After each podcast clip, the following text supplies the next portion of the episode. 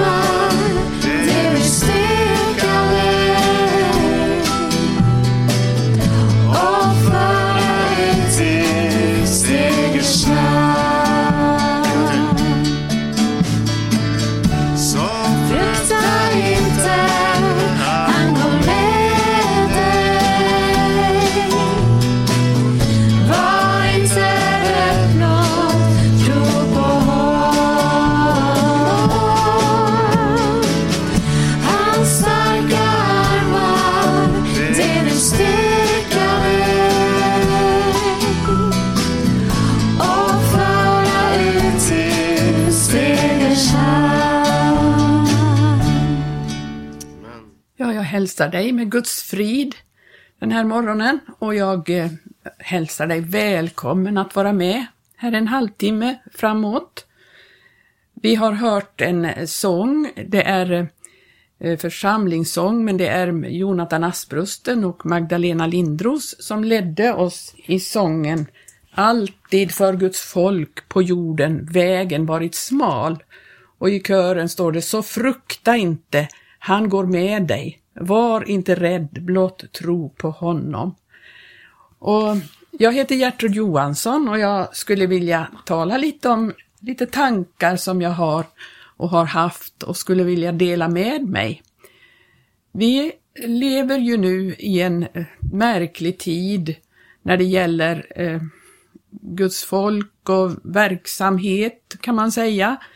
Eh, det är väl nu eh, ungefär ett år sedan som vi var tvungna att eh, ställa in den påskkonferens vi hade planerat år 2020 och nu är det vi ett år senare och vi kan fortfarande inte ha någon konferens. Och vi kunde inte ha det den tiden som har gått på grund av denna smitta som, som sprider sig och som vi alla har blivit påverkade av. Och detta kan ju tyckas för oss vara en prövning. Och naturligtvis så saknar vi de här samlingarna som vi har varit vana med att ha och vi saknar att komma tillsammans och ha gemenskap med Guds folk. Eh, nu, nu är det ju så att en del av oss lever kanske i mindre gemenskaper där vi ändå kan ha en viss eh, eh, ja, samling kring Guds ord och bönen och så vidare och det är ju värdefullt. Men en del människor är fullständigt isolerade och det kan vara tungt. Det kan man säga är en prövningens tid för oss. Och denna prövning har kanske påverkat oss på olika sätt. Och jag skulle vilja tala om vad Gud kan mena med att låta oss komma in i sådana här prövningar. Vad beror det på att det blir så och att eh, vi inte får lov att ha det som vi skulle vilja? Det är ju så här att eh, denna verksamhet som vi brukar ha, det kan vara så att det på något sätt blir ett hinder för vårt personliga gudsförhållande. Och det är väldigt viktigt att vi vårdar vårt personliga gudsförhållande. Det kan vara så att det var som för Marta, eh, när Jesus kom till Marta och Maria, så Marta hon var upptagen med många handa, medan Maria satte sig ner vid Jesu fötter för att lyssna på honom. Och det var ju så här att att det var viktigt det Marta höll på med, men det var ännu viktigare det eh, Maria gjorde. Och, och, det kan ju vara så att alla dessa möten, konferenser och allt vad det kan vara, det kan hålla oss på något sätt eh, i en viss värme, en viss eh, eh känsla av att eh, det är bra som det är. Och men så kanske vårt eget personliga gudsförhållande lider skada och eh, kanske blir försummat mitt i all eh, stress med detta som det kan innebära. Och då när Gud ser hur det är ställt med oss, då måste han ta bort det som är till hinder för att vi ska kunna upprätta igen detta personliga förhållande med honom. Jag säger inte att det är så för alla, men det kan vara så för, för en del människor. Och därför så har kanske den här prövningen kommit över oss. Vi ska inte säga att det är så, så stor prövning på det sättet. Vi har det bra, vi mår bra. De flesta av oss, en del har naturligtvis drabbats utav sorg och eh, eh, anhöriga och så vidare. Det är ju också en prövning. Men jag vill läsa här i början från Petrus första brev. I fjärde kapitlets sjunde vers så står det så här. Men änden på allting är nu nära. Var alltså besinningsfulla och nyktra så att ni kan bedja och var framför allt uthålliga i er kärlek till varandra, ty kärleken överskyler en myckenhet av synder. Var gästvänliga mot varandra, utan knot, och tjäna varandra, var och en med den nådegåva han har undfått, såsom goda förvaltare av Guds mångfaldiga nåd. Om någon talar, så vare hans tal i enlighet med Guds ord, om någon har en tjänst så sköter han den efter måttet av den kraft som Gud förlänar, så att Gud i allt blir ärad genom Jesus Kristus. Honom tillhör äran och väldet i evigheternas evigheter. Amen. Mina älskade, förundra er icke över den luttringseld som är tänd bland er och som ni till er prövning måste genomgå och mena icke att därmed något förunderligt vederfares er, ty ju mer ni får dela Kristi lidanden, dess mer må ni glädja eder, för att ni också må kunna glädjas och fröjda er vid hans härlighets uppenbarelse. När Petrus skriver detta så menar han naturligtvis en sådan prövning där det handlar om att bli förföljd för Jesus skull. Men jag tänkte att det ändå är en prövning som vi genomgår och, och vi, eh, vi måste förstå det att det alltid i Guds eh, handlande så är det frågan om att han vill få oss närmare honom själv. Han vill kunna eh, vara vårt hjärtas högsta glädje.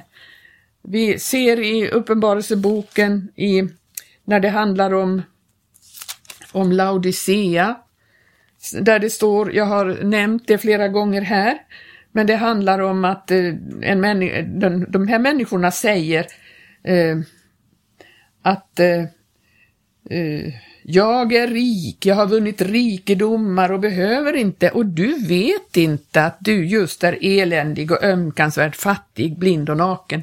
Tänk att en människa kan, eller en församling kan mitt i sin, eh, som den tycker, rikedom ändå vara i Guds ögon fattig, blind och naken och ömkansvärd. Tänk att det är, kan vara så. Och då säger Jesus att han står för dörren och klappar och så säger han så här att om någon lyssnar till min röst och upplåter dörren så ska jag gå in till honom och hålla måltid med honom och han med mig. Tänk att Jesus vill ha ett personligt förhållande till eh, dessa människor och han vänder sig till den enskilde om någon öppnar dörren. Öppnar du dörren för Jesus i ditt hjärta? Det är det det handlar om. Vad bor i ditt hjärta? Gud har alltid prövat sitt folk därför han vill få fram det, det, det äkta ur hjärtat på människorna. Även i Gamla testamentet så var det frågan om en hjärtats förhållande till honom. Det kan vi läsa om i femte Moseboken, eh, därför att då det är ju Deuteronomium, den, den bok som handlar om att ge lagen en gång till till Guds folk därför att nu hade den första generationen eh, av de, de flesta av dem hade gått under i öknen på grund av sin otro, sin synd. Men det var ett, fortfarande ett eh, folk där och det var de som hade vuxit upp i öknen och som inte hade varit med när de fick den första lagen och nu ger Mose detta folk lagen en gång till. Men han ger det med, eh, med hänvisning till vad som bor i deras hjärta hjärtan. Han eh, säger i femte Moseboken åttonde kapitlet så säger han så här, alla de bud som jag idag giver dig skulle ni hålla och efter dem ska ni göra för att ni må leva och föröka er och för att ni må komma in i och ta i besittning det land som Herren med ed har lovat åt era fäder. Och så kommer andra versen här. Och du ska komma ihåg allt vad som har skett på den väg Herren din Gud nu i 40 år har låtit dig vandra i öknen för att tukta dig och pröva dig så att han kunde förnimma vad som var i ditt hjärta, om du ville hålla hans bud eller inte. Ja, han tuktade dig och lät dig hungra han gav dig manna att äta, en mat som du inte förut visste av och som inte heller dina fäder visste av, på det att han skulle lära dig förstå att människan lever inte allenast av bröd, utan att hon lever av allt det som utgår av Herrens mun. Dina kläder blev inte utslitna på dig och din fot svullnade inte under dessa 40 år. Så ska du då förstå i ditt hjärta att Herren din Gud fostrar dig så som en man fostrar sin son. Tänk att eh, det är frågan om hjärtat även i gamla förbundets tid. Gud vill ha våra hjärtan. Han vill att vi ska vara av hjärtat lydiga honom. Här handlar det om första förbundet, gamla förbundet, men, men i det nya förbundet så säger han ju detta att han ska lägga sina lagar i våra hjärtan. I våra hjärtan ska han skriva dem. Och det är ju frågan om ett hjärtats förbund, en hjärtats eh, överlåtelse till Jesus. Eh, han vill ju också att vi ska kunna som han säger hålla måltid med honom, att vi ska äta vid hans bord och uppleva att vi där har gemenskap med honom. Och som han säger i Hosea så säger han så här att han måste kalla eh, folket ut i öknen för att kunna tala ljuvligt med detta folk. Eh, det står det i Hosea. Jag ska se om jag hittar det här. Det är så viktigt att våra, våra, vårt personliga förhållande till Jesus är, är, eh, är, är eh, som det ska. Det var jag som lät mig vårda om dig i öknen, i den brännande torkans land, säger han. Och det står i Hosea eh, 2 och 14. Se, för den skull vill jag locka henne bort och föra henne ut i öknen och tala ljuvligt till henne. Det var det Jesus ville. Gud ville detta med detta folk. Han var tvungen att föra dem ut i öknen. Kanske tycker du som sitter isolerad kanske upplever att ditt liv har blivit som en ökentillvaro. Men det är för att han vill komma åt och tala med dig. Ta vara på den tiden som du har eh, i ensamhet och tala med Herren. Upprätta hans eh, relationen till honom. Eh, det står ju i, i eh, nej, Uppenbarelsebokens eh, sändebrev så står det hela tiden den som är eh, har öra, han hör vad anden säger till församlingarna. Du och jag är också utrustade med öron och då må vi höra vad anden säger. Och då måste vi ha ett förhållande till, till eh, Jesus, till anden som talar det som Jesus vill säga till oss. Och det, det är det som det syftar till när vi får gå igenom prövningar. Vi har många exempel på det i Guds ord. Det, det, är frågan om att pröva oss för att vi ska få den, det förhållandet till honom. Jag vill eh, fortsätta här att läsa ur Saltaren. Det finns flera salmer där som talar om hur vi får, vi får ropa till honom i, i den här situationen. Vi får tala med, med honom. Eh, I psalm 143 skriver David så här. Herre, hör min bön, lyssna till min åkallan, svara mig i din rättfärdighet för din trofasthets skull och gå icke till doms med din tjänare, ty inför dig är ingen levande rättfärdig. Se, fienden förföljer min själ, han trampar mitt liv till jorden, han lägger mig i mörker så som det länge sedan döda, och min ande försmäktar i mig, mitt hjärta är stelnat i, min brö i mitt bröst. Jag tänker på forna dagar, jag begrundar alla dina gärningar, dina händers verk eftersinnar jag, jag uträcker mina händer till dig, så som ett törstigt land längtar min själ efter dig, Sela. Herre, skynda att svara mig, ty min ande förgås. Dölj icke ditt ansikte för mig, må jag ej varda lik dem som hava farit ner i graven. Låt mig bittida förnimma din nåd, ty jag förtröstar på dig. Kungör mig den väg som jag bör vandra, ty till dig upplyfter jag min själ. Rädda mig från mina fiender, Herre, hos dig söker jag skydd. Lär mig att göra din vilja, ty du är min Gud. Din gode ande lede mig på jämn mark. Herre, behåll mig vid liv för ditt namns skull. Tag min själ ut ur nöden för din rättfärdighets skull. Utrota mina fiender för din nåds skull och förgör alla dem som tränga min själ, ty jag är din tjänare. När vi läser Saltaren och läser salmerna så förstår vi att David hade ett väldigt nära förhållande till till Jesus. Han var angelägen om att eh, behålla denna, detta förhållande till, eh, till Gud.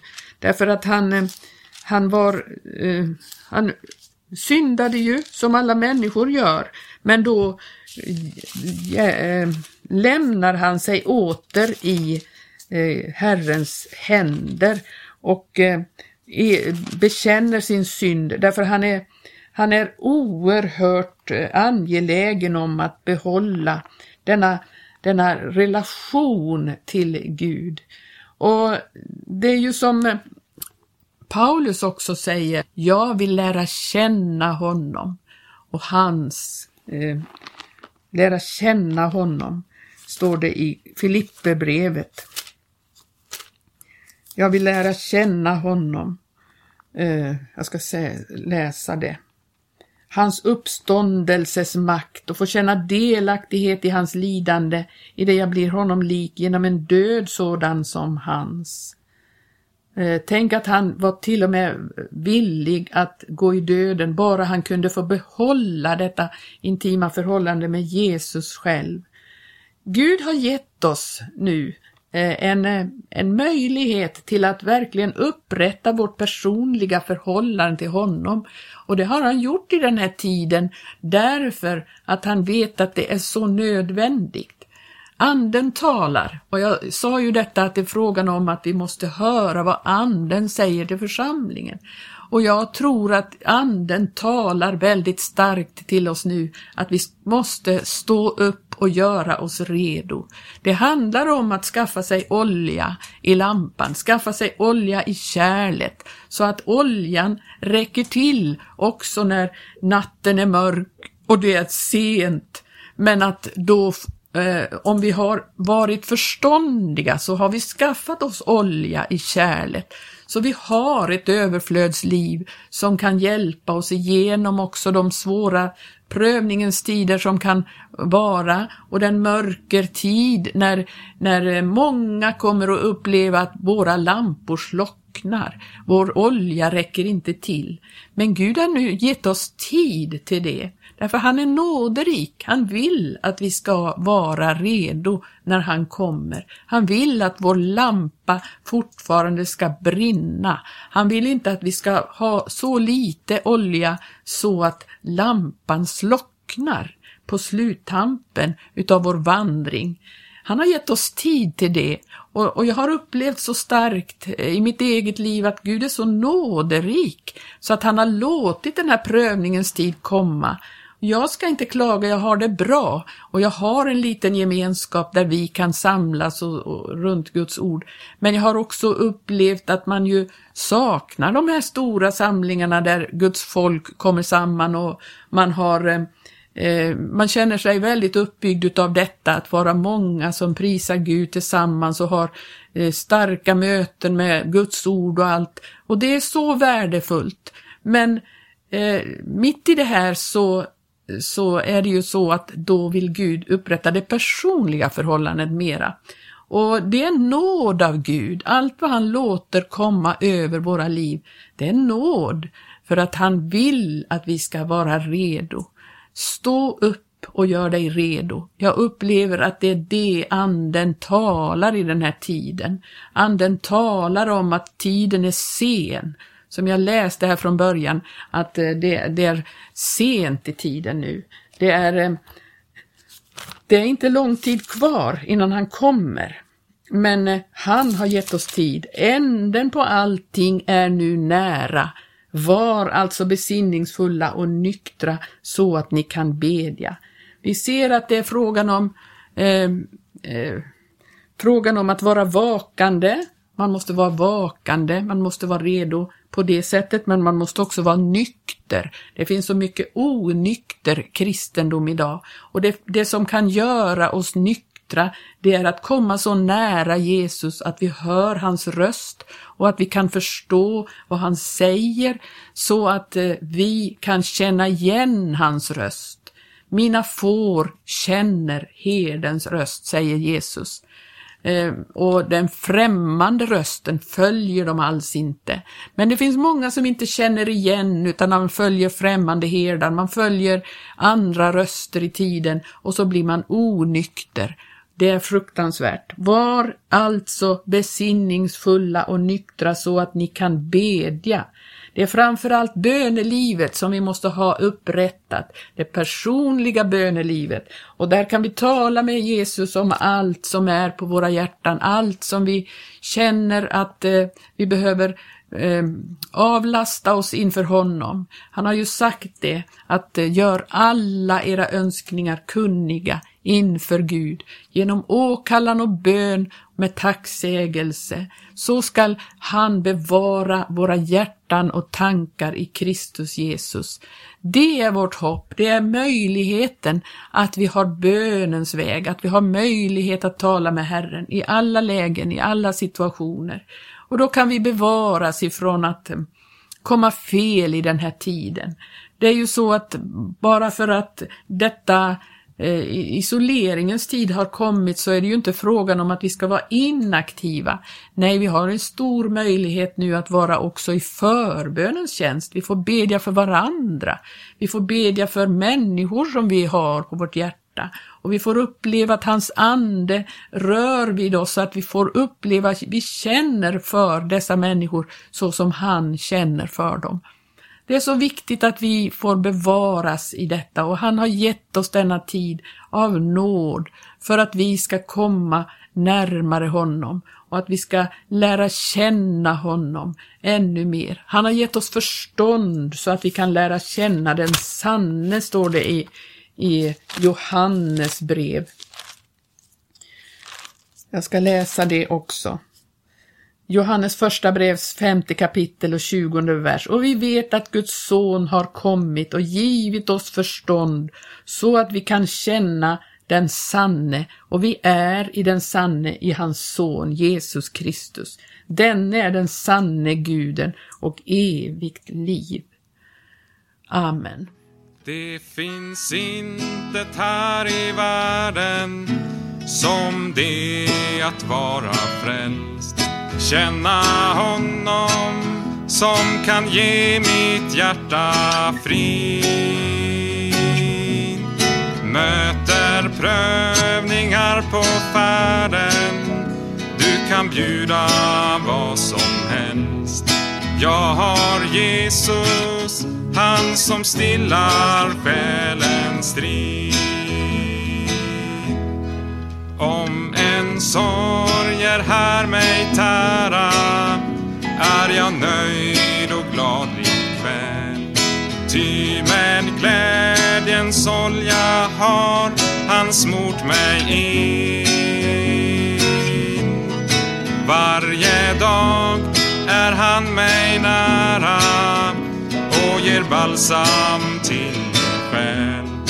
Viskar tröstens ord och kallar mig för sin.